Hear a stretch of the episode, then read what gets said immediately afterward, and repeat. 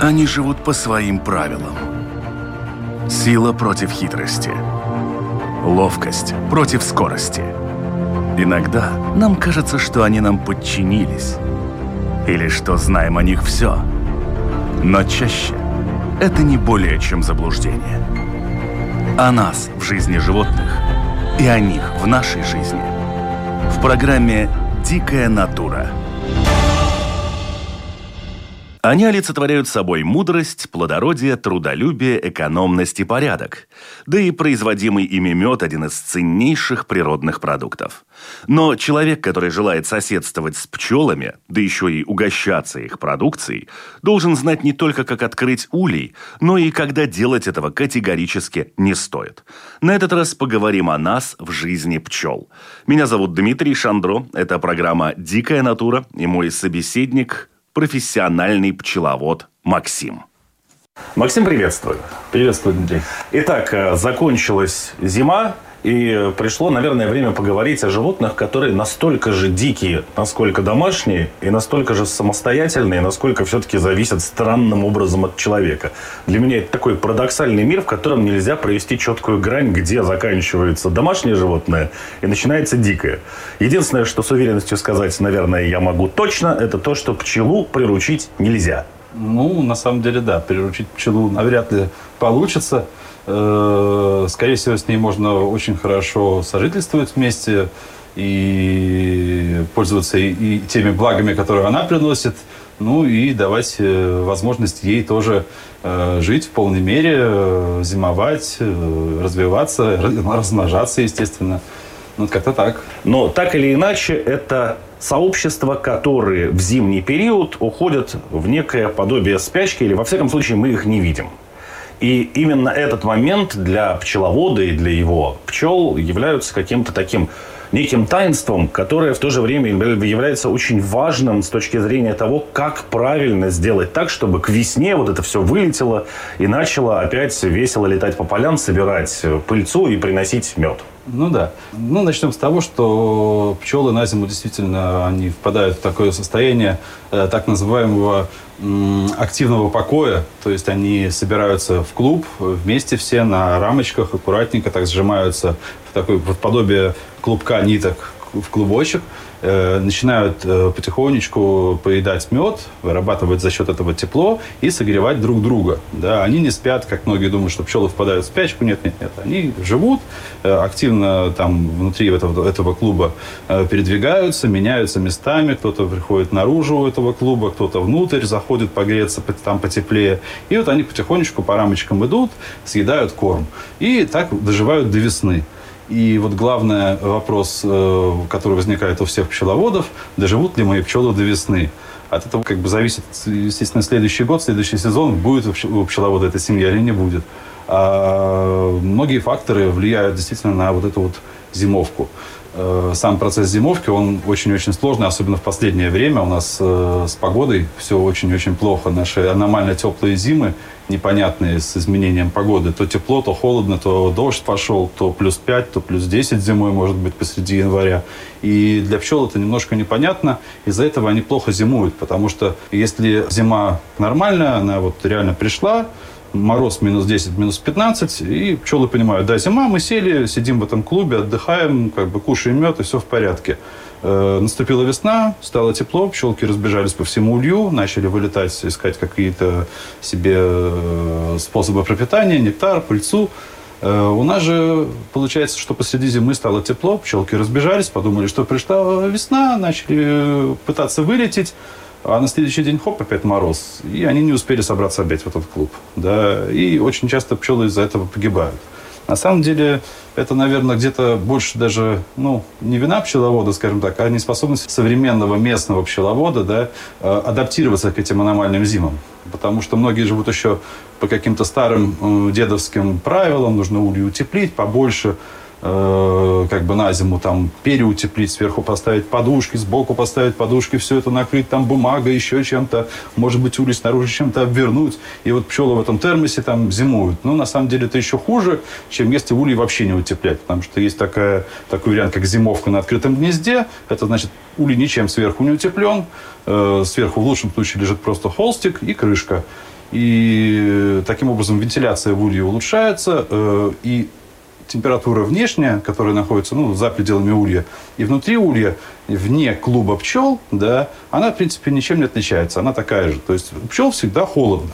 Ну да, чуть-чуть теплее, чуть-чуть холоднее, но у них нет температуры там 18-20 градусов за пределами их клуба. Они не понимают, что пришла весна, для них все время как бы холодно даже при плюс 5 на улице. Тогда они зимуют лучше. Но наши пчеловоды еще не все на это перешли, к сожалению. Э, очень много людей вот берут наш э, латвийский улей, так называемый Латвия Став Стропс, Э, он утеплен с утепленным дном, у него две утепленные стенки, они вот туда всего этого еще наложат этих подушек, все, все это утеплят, и пчелы сидят в такой экстренно комфортной температуре, в экстренно комфортных условиях, которые, ну, для них зимой кажется, что пришла весна все время. Они начинают очень много есть корма, и в итоге к весне практически не выживают. В очень редких случаях выживает какой-то маленький клубочек, а в основном пчеловод приходит весной, открывает улей, а там уже некого спасать. И вот это, к сожалению, с нашей зимой вот, э, и весной самая большая проблема. То есть в этом случае гибель э, всей семьи э, связана с тем, что они просто хорошо сидят в сауне, едят медок, и дальше это вопрос не температуры, а вопрос голода. Да, да. Они просто начинают в весенний период, пчела начинает, когда температура чуть-чуть начинает э, как бы подниматься на улице, пчела начинает очень быстро размножаться. То есть матка начинает сеять яйцо, э, из яиц получаются личинки, их нужно чем-то кормить, пчелы начинают усиленно потреблять корма, кормить эти личинки, и, соответственно, эти корма быстро-быстро-быстро-быстро э, исчезают. И если это началось весной реальный, тогда все в порядке. Тогда э, пчела развивается э, как раз к периоду цветения каких-то первых медоносов, там, будь то орешник, будь то сады, э, дуванчики какие-то, мать и мачеха, там, хоть даже подснежники, да, и э, пчела успеет себе, собрать себе какой-то мед уже, чтобы развиться весной и нормально к, подойти к сезону.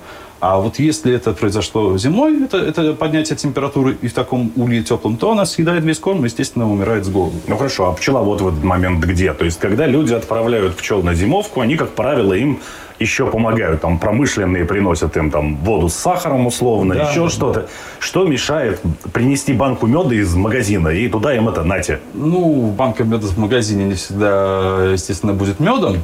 Можно ли кормить такой мед пчелам? Зимой точно нет. Да. Ну, летом там или ранней весной там, ну, можно попытаться что-то такое скормить, но, по-моему, это будет очень дорого. Э, на сегодняшний день есть э, реальные корма, которые можно ставить э, ранней весной, так называемая канди. Есть много разных видов. Это сахарная пудра, смешанная с медом в определенных пропорциях. Получается очень густое такое тесто из э, сахарной пудры. И оно упаковывается в такие специальные полиэтиленовые мешочки. Они надрезаются, либо вырезается целый сектор из этого мешочка. Кладется это все прямо на рамки. И пчелы это прекрасно употребляют ранней весной. И растапливают этот сиропчик, этот, эти кристаллики этой пудры.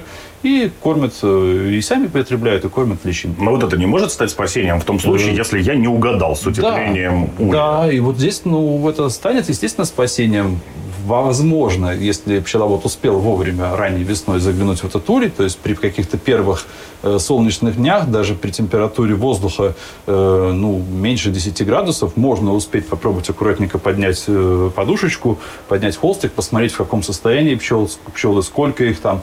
И если еще есть кого спасать, то, конечно, можно положить вот такую подкормочку весеннюю. Но нужно это успеть сделать вовремя.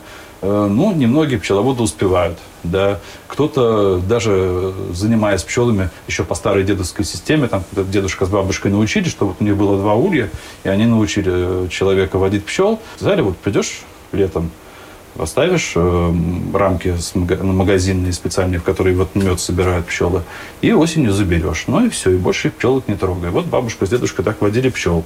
Ну, многих на самом деле так водили, и даже многие до сих пор так водят пчел. То есть пчелам никто не лезет, ничем не лечит э, ни о чем не заботятся. Вот они там живут, сами живут. Ну, да, два улья так, может быть, какое-то время проживут. Потом они умрут, естественно, своей смертью. Там э, мышки выгрызут все эти рамки зимой.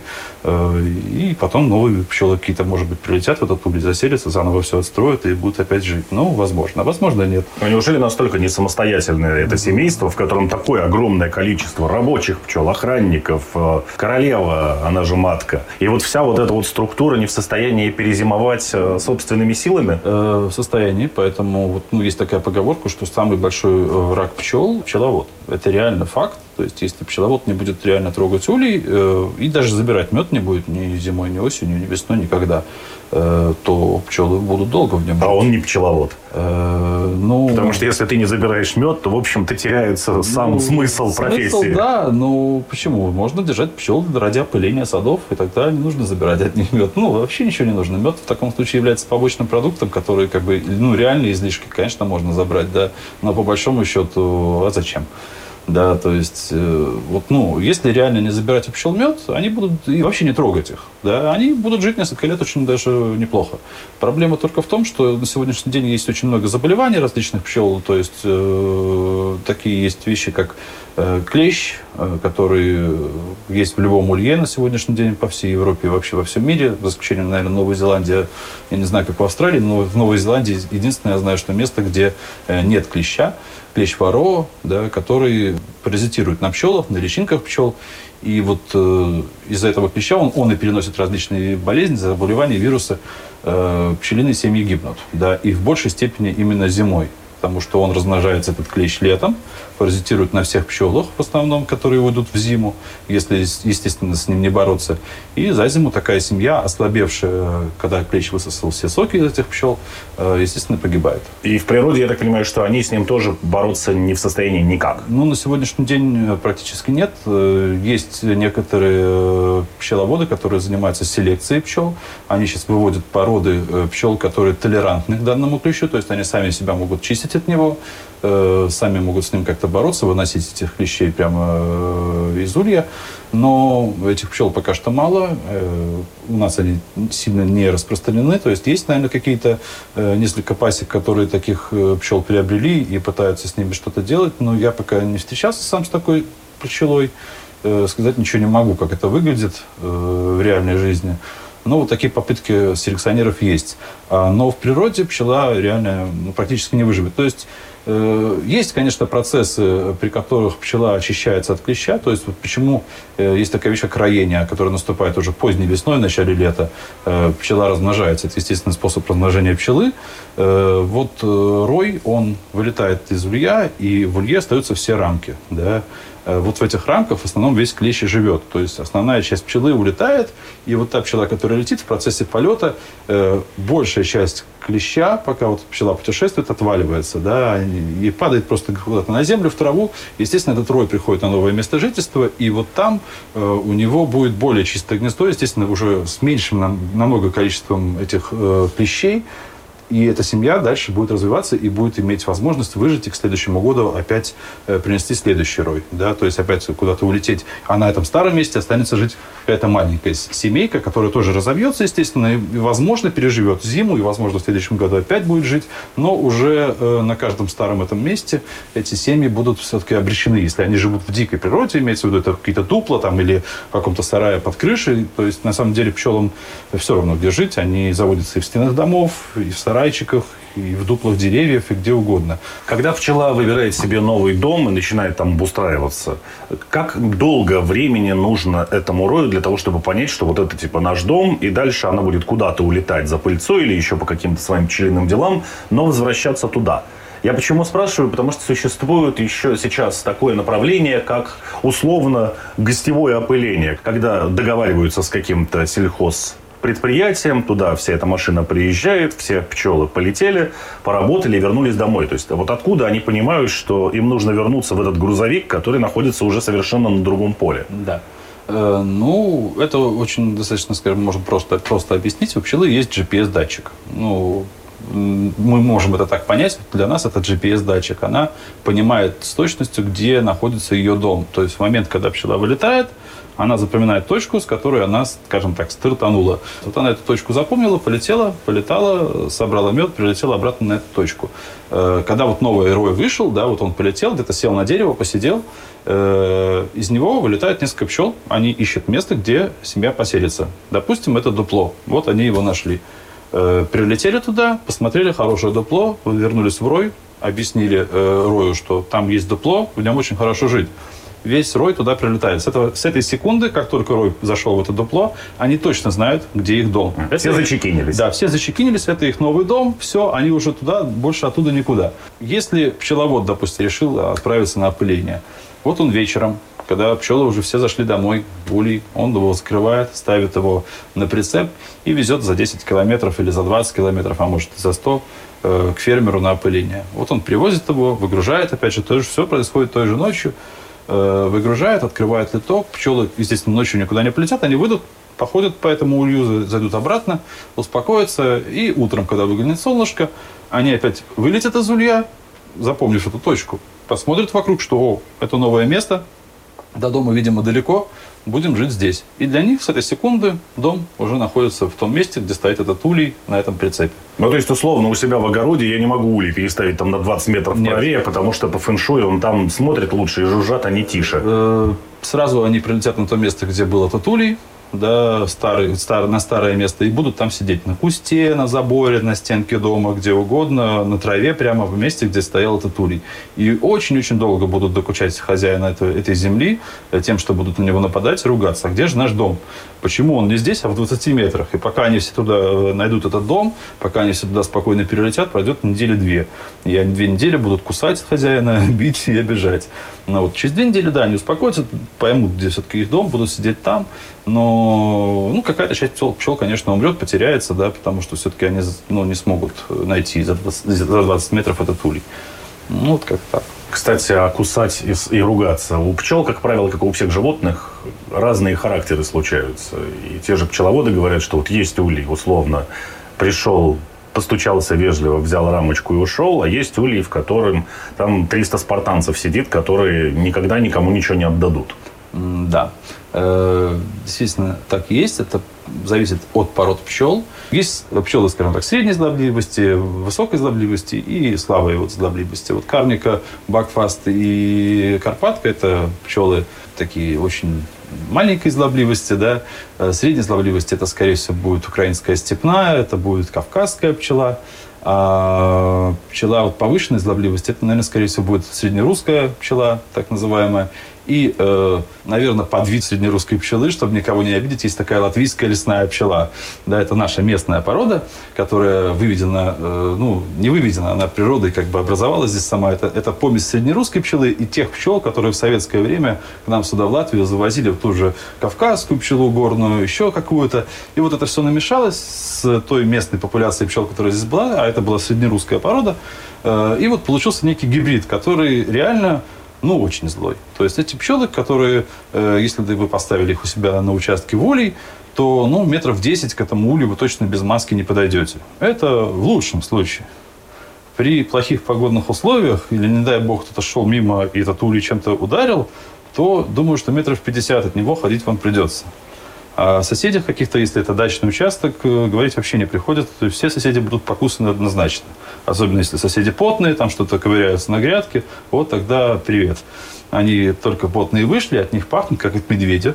Пчела э, очень на запахи хорошо реагирует, потому что для них что хорек, что медведь, от них пахнет своеобразно.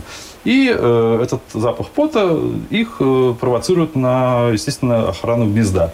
Ну и вот такая порода, как э, местная, поместная, она очень сильно на это реагирует и будет жалить просто безбожно. Сначала будет бить просто в голову или еще какие-то участки тела просто ударять с собой, разгоняться и биться, но не жалить. Но если это не, как бы не, воз, не, не возымеет какой-то какой реакции, то, скорее всего, будет очень хорошо жалить. Как правило, у чего-то есть светлая сторона и темная сторона. Если пчела злая, то значит у нее должны быть какие-то более полезные рабочие качества, видимо, по отношению к доброй. Это вот та история, которая сейчас происходит в Соединенных Штатах Америки, которые привезли туда африканских пчел которые производят огромное количество меда, но при этом оказаться с ней рядом – это практически самоубийство. Африканской пчелы как таковой в Америке нет. Там есть помесь некой африканской пчелы э, с, по-моему, если я не ошибаюсь, как раз вот карникой э, или с итальянской породой, я не помню точно, но это не, некий южноафриканский пчеловод привез эту пчелу туда, в Южную Америку. Э, я не помню, каким там образом он скрестил ее с местными э, трутнями, и получились матки, которые э, вот э, как бы сеяли яйца, личинки именно вот какой-то такой вот помеси африканской пчелы и местной. Ну, это все должно было быть в закрытом как бы, лаборатории, но в закрытом участке, скажем так, и эти пчелы не должны были никуда улететь. Но помощничек этого пчеловода забыл закрыть ульины специальной задвижкой, чтобы не дать возможность выйти матки. И эти семьи выпустили, естественно, рой, естественно, способ размножения, и э, улетели путешествовать э, сначала по Южной Америке, потом сейчас ушли в Соединенные Штаты. И э, их часто называют сейчас пчелы-убийцы. Да, это такие пчелы, там снимают видеоролики, как эти пчелы там большим роем сели на машину, все люди вокруг бегают, убегают, кричат, визжат, эти пчелы всех жалят. Но на самом деле это, это действительно сказки, больше всего придуманного. Просто американцы еще не работали с русской, среднерусской пчелой. Да, это примерно будет то же самое. Да. На самом деле это примерно так же. Американцы просто привыкли к хорошим породам пчел, и, конечно, по сравнению с ними, вот эта африканская, это для них очень-очень-очень злая пчела. А для нас, как бы, ну, кто работал со среднерусской, кто сталкивался с этими поместными породами злыми, для них это будет, я думаю, что не очень злая пчела, а так, ну, среднячок. Нет, я к тому, что там этот эксперимент начинался именно из-за того, что вот эти африканские пчелы огромные соты эти собирали, и можно было получить действительно много меда, но пришлось бы мириться немножко с ее злобностью. Ну да, да, да, я понял. Ну, Если здесь какие-то отличия, почему в Латвии условно не держать только вот тех пчел, у которых взял тихонько и ушел? Ну, не всегда так получается. Э, не в каждая злая семья приносит много меда, хотя это тоже факт, бывает и так. Просто есть вот действительно местная порода, которая скажем так, латвийская лесная, так ее многие окрестили, я ее буду также называть, пусть никто не обижается. Эта порода хорошо у нас зимует.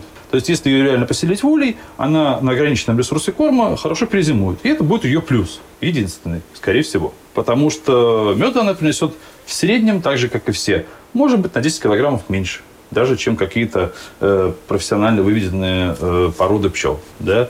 Э, может быть, на 10 килограммов больше. Но на следующий год наоборот. Да? И поэтому не угадаешь. Это нестабильная такая э, будет ячейка, потому что это все-таки дикая пчела, уже такая, ну не то чтобы не домашленная, но не окультуренная.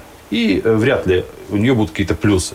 Хотя исключение из правил всегда есть. То есть есть, бывает, у человека злая семья, она жалит его, этого пчеловода, жалит этих соседей. Он этим соседям носит мед, чтобы они только не плакали и не жаловались, что она их жалит. Но она ему приносит меда, ну, очень много, больше в два раза, чем все остальные. И он ее будет держать, эту злую породу, неважно, как она называется. Да, пусть она жалит его 10 раз. Но в основном нет. То есть гарантии такой нет, что я условно вот взял вот эту вот пчелку и гарантированно у меня есть 5 литров меда в месяц, а вот эта пчелка носит 10. Ну, не будет гарантии никакой, что она принесет больше меда. Э, реально не будет, никогда. Э, есть на сегодняшний день пример яркий, очень хороший. Э, в Германии есть такая черная европейская пчела. Это вот есть такая порода, тоже выведена, черная европейская. Это подвид, опять же, среднерусской пчелы.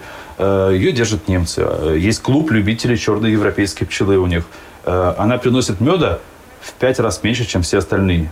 Но он продается в пять раз дороже потому что она очень больно жалит. Mm. Так говорят немцы и продают этот мед в пять раз дороже. Существуют ли тогда уже по аналогии с немцами какие-то породы пчел, которые считаются, не знаю, престижными? И не каждый пчеловод и возьмется такую семью содержать? Или все это очень относительно? Э, это все действительно очень относительно, так, как говорится, на любителя. Ну, на сегодняшний день вот э, реально престижно, но только, опять же, из-за того, что эта пчела кусается, содержать среднерусскую породу. Да. Любая пчела, она пчеловода приучает к культуре, э, к культуре работы с ней. Да. То есть даже самая злая пчела, если ты с ней работаешь аккуратно, э, может, может позволить себе работать э, с ней в шортах, майке и без маски. Но если ты чуть-чуть неаккуратен, у тебя там по какой-то причине трясутся руки, может быть, это какие-то неврологические там отклонения, э, ты не можешь работать с пчелой аккуратно она будет тебя кусать. Что это будет добрая пчела, что злая. Ты чуть-чуть придавил пчелку, все, запах пошел, что пчеле плохо, она своими феромонами дала сигнал всем остальным, и пчелы-охранницы очень быстро найдут того, кто причинил этот вред э, какой-то одной пчелке, и тебя начнут атаковать. Сначала просто атаковать, предупреждать, но если ты будешь продолжать там что-то делать, тебя будут кусать. И это нормально, поэтому все пчеловоды ходят в костюмах, в масках, потому что, ну, есть опасность быть покусанным очень серьезно. А что, кстати, делать, если я просто проходил мимо условно и каким-то образом на меня напала одна там пчела и ужалила? То есть вы уже сказали о том, что на самом деле э, в любом случае пчелы отрывают у себя конец этого брюшка с жалом. Это в любом случае летально для них, в отличие от тех же хищных ос, которые этим жалом могут натыркать еще по пути раз 15 без ущерба для себя. Но вот эта травма пчелы, она становится сигналом для улья или для всех пчел из ее семьи, что в данный момент происходит серьезная агрессия, и это уже привело к гибели одного из членов семьи. Соответственно, значит, э, улей находится под жесткой угрозой, и нужно также жестко на это реагировать. Вот что делать мне, который просто шел мимо, и я вообще даже не видел, что там улей стоит. Ну, стоит как коробка. Ну, если шли реально мимо улья и вот так кто-то укусил, э, в основном пчела, э, э, если вот проходящий мимо человек получил ужаление, то, скорее всего, человек находился на э, линии полета пчел из улья э, и в улей. Да, то есть они летают за взятком, то есть они летают за нектаром, и у них есть, как у самолетов, определенный воздушный коридор. Они летают туда-сюда, туда-сюда. И если человек через этот коридор проходит, да, то он может случайно получить такой есть пчела летела, врезалась в него, это препятствие, она не поняла, что происходит, развернулась и э, засандалила там в шею, в руку, куда угодно, куда попала. Э, все, она оторвалась и полетела дальше, она еще будет жить, на самом деле, дня 3-4 без проблем, да, и будет носить мед, э, все в порядке. То есть она умрет, естественно, быстрее, чем любая другая, но еще поживет несколько дней. Нет, то есть это не так сразу, что нет, вот она нет, отвалилась нет, и, нет, и нет, все. Нет, она еще поживет, и, слава богу, поживет хорошо, э, выполнит свою службу до конца. Но в этом случае вряд ли можно ждать еще второго, третьего укуса от пчелы, да, то есть если вы реально шли, не остановились, не начали там махать руками, кричать. А что же не остановился и, и не начал? Конечно, начал, меня ну, же ужалили. Но если начал кричать, бегать, махать руками, то, возможно, в этом же, в, находясь в этой же точке, то получите еще. А если хотя бы сместились метров на 5 уже дальше, по, по тротуару, допустим. То да? есть стоит отползти метров на 10 ну, и страдать уже там. Да, да, да, да, да. Если коробка видна, то желательно подальше от коробки. Э, ну, это просто для, для собственной безопасности. Вот если это, э, это мы реально говорим о прохожем, который шел мимо и совершенно случайно получил. А вот если мы реально видим улей и реально решили подойти и посмотреть, и вот тут мы получили, то да, один раз получили, но, может быть, второй раз также получим вот по этому как раз сигналу. То есть яд выделяет определенный запах, да, пчелы его чувствуют и стараются попасть в то же место. То есть они будут целиться, уже если попали по руке, то, значит, будут целиться в эту руку на этот запах, да. То есть можно, убегая, вытянуть руку в направлении улья и бежать, чтобы получать только туда, но никак не в голову и не куда-то другое место. Ну, это так, к юмору. Но да, э, возможно получить еще несколько укусов именно в, в то же место или рядом, э, находясь рядом с ульем. Это вполне реально. Э, в этом случае лучше, конечно, ретироваться с этого места и как можно быстрее. Э, если нет каких-то подручных средств, там, защитить лицо, еще что-то, лучше лицо закрыть руками почти что полностью, да, и через щелки в пальцах э, быстренько уходить, потому что самое опасное место для человека – это все-таки глаза. То есть глаза лучше прикрыть и быстренько отойти. Если попадет все-таки в глаз, да, особенно в веко, либо в слезовую железу, вот тут можно потерять зрение. Очень больное место уши, так получилось, они распухают в два раза, получаются большие локаторы, как у слона, и это не очень-очень приятно. Э, и очень больное место – это кончик носа. То есть, если вас укусит в кончик носа, то желаю вам удачи, у вас будут э, течь слезы, у вас появится резко насморк, откуда ни возьмись, э, и вы будете вспоминать весь русский алфавит, включая весь словарь Ожегова со всеми плохими ругательствами. Кто главный враг пчеловода и всего его вот этого вот пчелиного семейства? Да, уже сказали о том, что это клещи в первую очередь. Кстати, один из главных врагов э, пчеловода современного, особенно на постсоветском пространстве, это медикаменты, которые используются против э, тех же клещей, э, да и против других всяких пчелиных заболеваний, которые переносят клещи. Потому что пчеловоды сегодня очень много покупают э, препаратов из э, бывших советских республик, Украина, Беларусь, Россия. И эти лекарства не вполне соответствуют евронормам, да и вообще, скажем так, пчеловодству как таковому, здоровому, нормальному пчеловодству, потому что в них содержится очень большое количество ядохимикатов, вредных для человека и для пчел в том числе, и таких вещей, как антибиотики, которые из улья э, и из меда ничем не выводятся. Практически можно сказать, что с этого улья весь мед, который он будет употреблять э, либо продавать кому-то, э, он будет с антибиотиком, и так будет продолжаться как бы еще очень долго, пока вот эти медикаменты будут попадать на наш рынок. А они попадают. Попадают, э, просто люди их привозят, попадают каким-то контрабандным образом, их продают. Вот это, наверное, самый большой враг на сегодня пчеловода, вот именно эти всякие химикаты и так далее – Э, ну и, видимо, в этой же группе тогда еще и находятся удобрения. Потому что ну, периодически случаются да, какие-то неприятные тоже, ситуации с пчелиными семьями. Тут тоже можно и скажем так, поругать фермеров недобросовестных, которые э, могут полить свои поля какими-то э, фунгицидами или теми же даже акарицидами, там, любыми другими препаратами, запрещенными в Европе или даже не запрещенными, но у которых есть э, определенные правила э, употребления, то есть их опрыскивание на эти поля, э, в особенности, если рядом есть пасека. Да, то есть некоторые фермеры не смотрят на то, есть пасека, а рядом нет, э, начинают поливать свои поля, им только свое поле важно. Э, и таким образом страдает пчела, которая в этот момент на, на медосборе, допустим, на рапсе. То есть рапс поливают, да, каким-то химикатом пчела попадает под это опыление этим вот химикатом и, э, как факт, э, приносит эти яды в улей, э, улей начинает страдать от этого, да, то есть э, другие пчелы начинают как бы это вдыхать, употреблять вместе с нектаром, и семья может э, либо полностью погибнуть, либо очень сильно ослабнуть, так сказать, просесть и принести меньше меда в сезоне. В лучшем случае как бы будет так. В худшем случае, конечно, может погибнуть. Но это что касается влияния человека, ну, не очень полезного. А что касается, природных? в общем-то, целых природных да, каких-то врагов, Понятно, что все сразу видят медведя, который идет разорять улей и забирать из него мед. Но, наверное, в наших реалиях медведь им угрожает не очень сильно. Ну, медведь у нас угрожает исключительно на границах Эстонии, Белоруссии и России. Там они бывают заходят. Э, здесь в центральной как бы, части Латвии и все, что касается побережья э, и границы с Литвой, э, с медведем практически никто не сталкивался никогда. Ну, очень редких случаях кто-то забредает.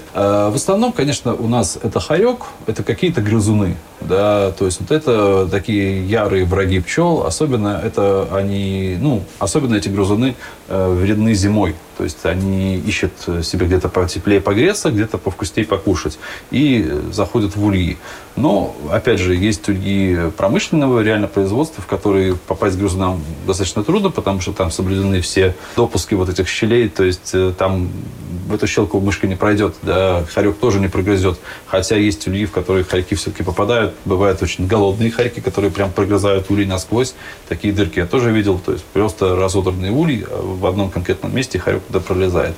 У меня тоже пару раз нападали хорьки на, на ульи. Ну и простые мышки. Э, летом, ну, скорее всего, и ранней весной это какие-то птицы. Да, то есть некоторые виды птиц тоже любят около улья попастись и половить пчелок. Ну и все в основном в природе, во всяком случае в наших регионах, вот конкретно Латвия, там Литва, Эстония, вот здесь Прибалтика, да, таких каких-то э, врагов пчел нет. А хищные насекомые, такие как те же осы или шершень. гроза полей шершень, который может полулья унести? Ну, у нас, скорее всего, это не будет такой большой проблемой э, для пчел на сегодняшний день. Ну, во-первых, потому что многие пчеловоды этих насекомых ловят, то есть есть у нас специальные ловушки, в которые попадаются именно шершни и э, осы. Их можно ставить где угодно на пасеке по желанию, конечно.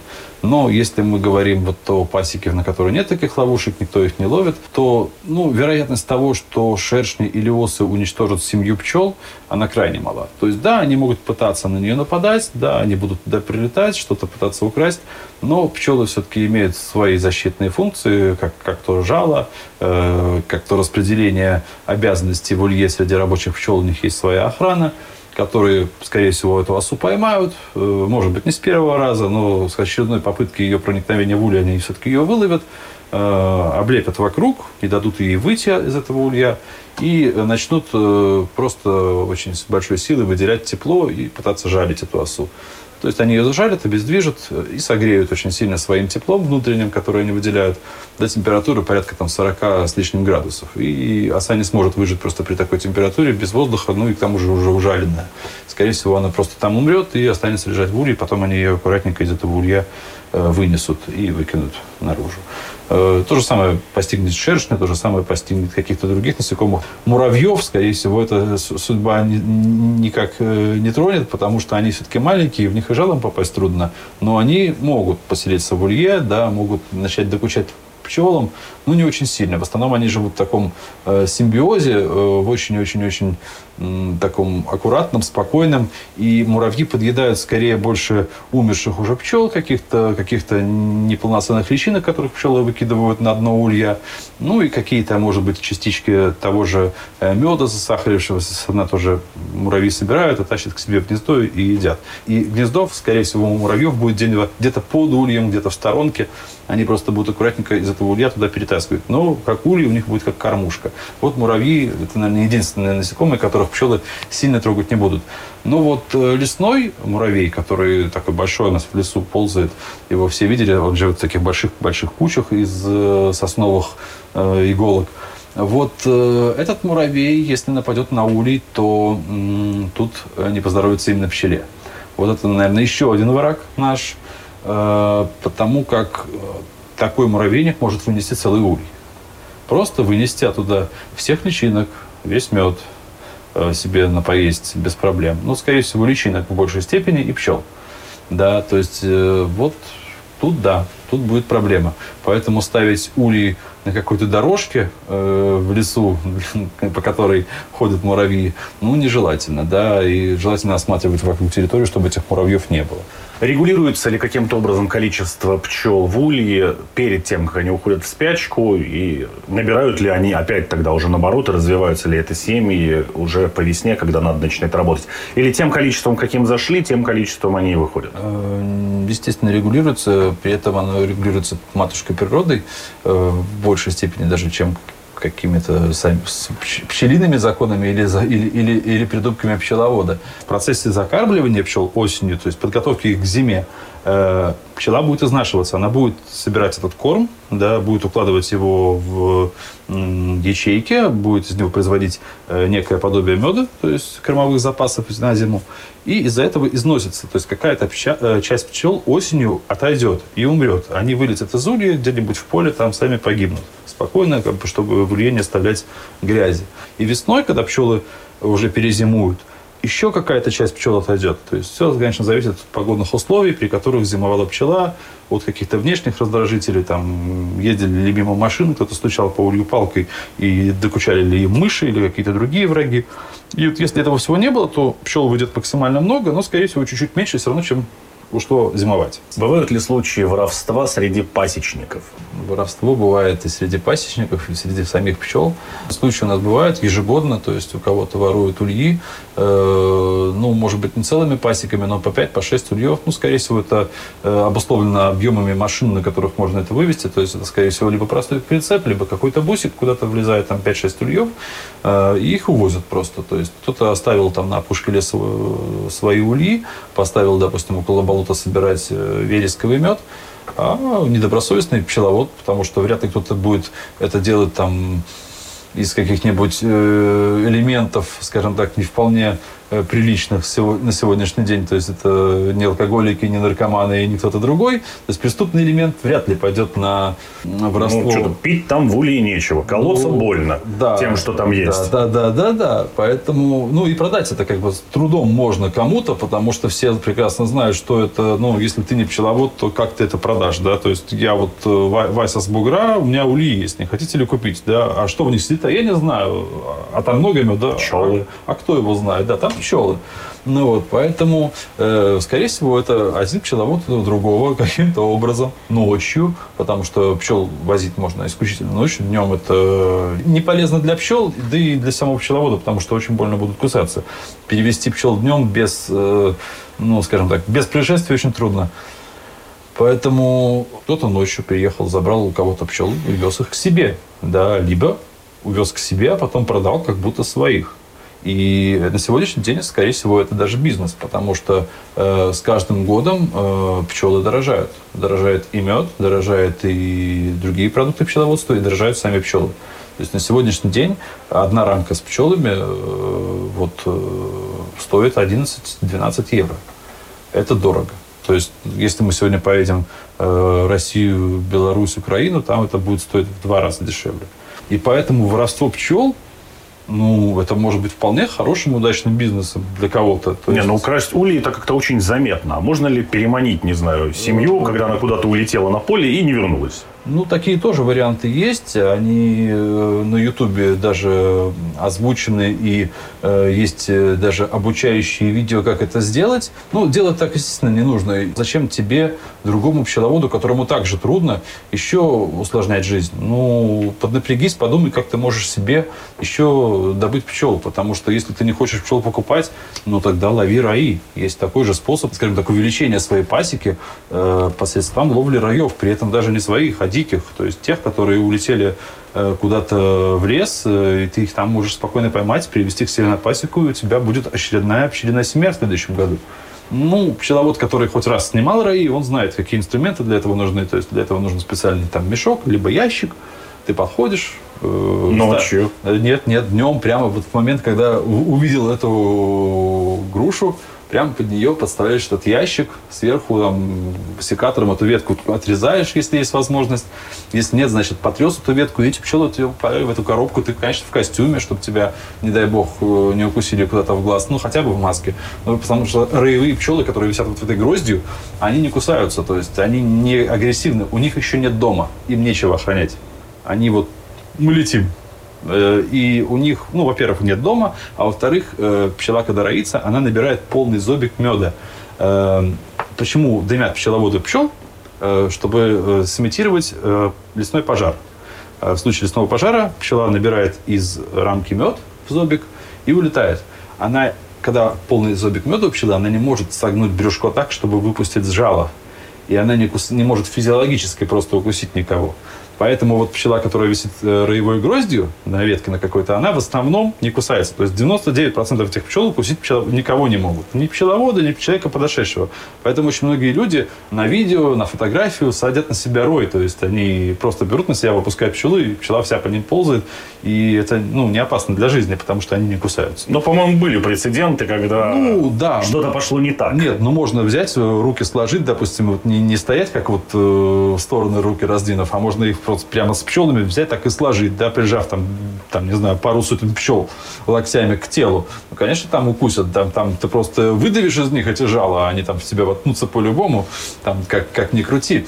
Даже те животные, которые совершенно не приручаются, так или иначе, они четко знают людей, ну или, по крайней мере, некие организмы, которые с ними взаимодействуют, но не являются для них врагами. Рано или поздно так происходит. Пчелы я так понимаю, что, в принципе, ей все равно, кто подойдет к ней в этой маске. Это ее родной пчеловод или это просто какой-то дядя, который пришел посмотреть, как там поживает это семейство? Да, абсолютно так и есть. Это абсолютно правда. Пчела, пчела не отличает пчеловода от его там членов семьи или от друзей или от медведя. Для нее все равно, кто подошел к улью. Реально, если даже подойдет к ней медведь только что из бани помытый, ничем не пахнущий в костюме пчеловода, пчела не отличит его от человека. Она отличит его только по поведению. То есть медведь залезет лапой, вырвет оттуда рамку, и пчела поймет, что все, надо срочно атаковать. Человек же сделает это аккуратненько, аккуратно поставит ее обратно и э, таким образом избежит такого нападения. Но вот это исключительно такой вот простой пример, да, то есть пчела не определяет и она будет относиться к человеку, который пробежит там, не знаю, э, пару километров э, в телогрейке, снимет ее с себя, и вот этот потный, запыхавшийся подойдет к улью и начнет туда аккуратно лезть, даже будучи в костюме и в маске. И пчела его воспримет так же, как медведя, потому что от него воняет страшно. Вот и все. Поэтому пчеле все равно. Она не определяет пчеловода ни по шагам, ни по запаху, ни по виду. Ей нужно, чтобы пчеловод был мытый, чистый, и с уважением. И с уважением, да, желательно с не с трясущимися руками, аккуратно с ней работающий.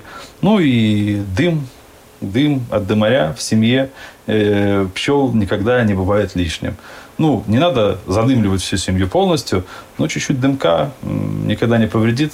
Э, и, пчелка становится спокойнее и уходит вниз, э, вниз улья с верхней части рамок и дает пчеловоду спокойно с ней работать. Но перебарщивать никогда ни в чем не надо. А что это за дым, кстати? Обыкновенный дым с так называемых гнилушек, то есть это дерево, это гнилое дерево. Э, изначально самое лучшее это считается осина и ольха. То есть гнилая ольха, гнилая осина, кора э, ольхи той же. Э, вот, ну, в принципе, гнилая истинная древесина только высушенная. Можно добавлять в дымарь э, и травы, там кто-то добавляет полынь, кто-то, э, не дай бог, э, добавит багульник. Есть такое растение, которое нельзя добавлять в дымарь, но есть любители. Добавить, и тогда пчела вообще застает в этом улье, как окоченевшая на какое-то время, может даже на сутки почти остановиться в развитии вся семья, потому что очень ядовитый дым. Но есть такие любители. Ну, я использую березу. Насколько большой панацеей является вот этот вот классический, всем известный костюм пчеловода с этой сеткой, ну, со шляпами, с варежками?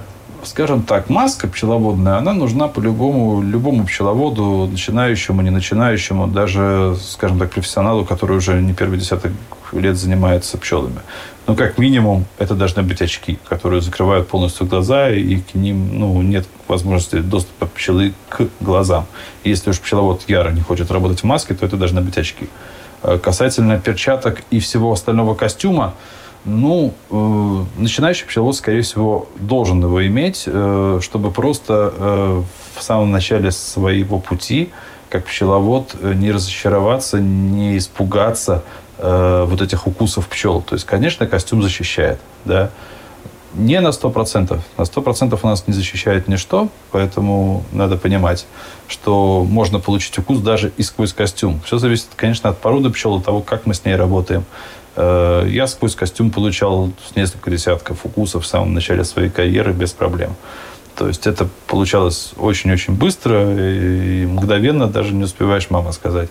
Но опять же, все зависит от культуры пчеловода, от того, как ты работаешь с пчелами. Тогда, э, в начале карьеры, я не умел работать с пчелами. Я был начинающий, я не знал, как с ними работать. Я не знал, что от них ждать э, через там, две минуты после того, как я открою крышку.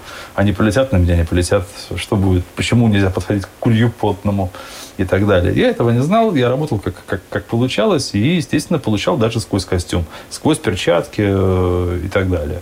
Ну, сейчас я работаю уже аккуратно. В принципе, могу себе позволить работать с голыми руками. Э, практически без костюма, ну, но в маске обязательно. То есть маску я никогда не сниму. Это просто в целях безопасности. То есть, ну, я хочу еще э, видеть своими глазами, и я хочу, чтобы у меня, э, скажем так, лицо было ну, в нормальном состоянии и не перекошенная никакими укусами. Ну, то есть нет такого, что в руке дымарь, сам весь, как рыцарь, закрыт тканями толстыми и пошел к улью по-понебратски забирать соты, забирать рамки. Нет, можно и так, и, и при некоторых случаях я реально наряжаюсь именно так, потому что работа с пчелами, она э, ну, не всегда, скажем так, совпадают погодные условия да, с какими-то нашими видениями или нашим графиком. Да. То есть вот пришли какие-то выходные летние, когда нам нужно забирать у пчел, допустим, мед. Э, через неделю это будет сделать уже поздно. Э, раньше у нас не было времени, были на работе, потом мы опять будем на работе. А на выходных у нас есть возможность это сделать. Да, и оно идет дождь. А в дождь в улей лезть нельзя. Э, ни в дождь, ни в сильный ветер. И у нас нет вариантов. Нам нужно лезть туда именно сейчас и забирать этот мед. Да. Но пчелы будут кусаться, и будут кусаться яро. Э, в дождь они будут очень-очень злы и не будут давать нам это сделать. Но приходится. Поэтому мы одеваемся в комбинезон, желательно хорошими джинсами, которые не прокусишь, с сапогами, перчатки до локтя, и лезем и забираем мед. Э, естественно, дымим, естественно, стараемся делать все это аккуратно, но все равно получаем даже сквозь костюм в этой ситуации, потому что, ну, будут кусать. Так, дождь, ветер.